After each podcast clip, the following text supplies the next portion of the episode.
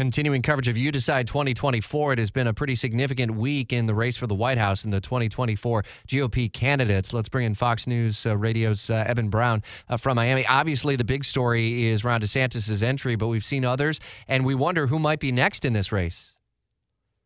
Well, that's a good question. I think we have at least one answer for you. Uh, the Wall Street Journal reporting that uh, North Dakota Governor Doug Burgum very close to uh, uh, entering the race. This is someone who is a self-made, very wealthy person. I don't have the uh, upper uh, limits on his wealth. I don't know what that is, if he's a millionaire or multimillionaire or whatnot, but uh, uh, he's uh, looking to apparently get into this race as well. What exactly he brings to this, we don't know. I don't think he's exactly very well known across the nation, but someone who is quite wealthy can sort of self fund, especially in the beginning of this process. So that means that often means staying power. This uh, week, so we they, they, don't necessarily drop out right away. Indeed, we saw uh, Tim Scott, senator of South Carolina, enter the race earlier in the week, and then Governor DeSantis. Is there a short list of other Republicans that we're looking for, and, and maybe a schedule of when those might ultimately be coming out?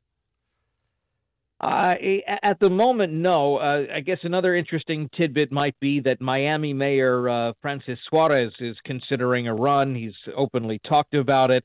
Um, again, someone who is not probably well known around the country. Uh, his ability to self fund is probably also limited too.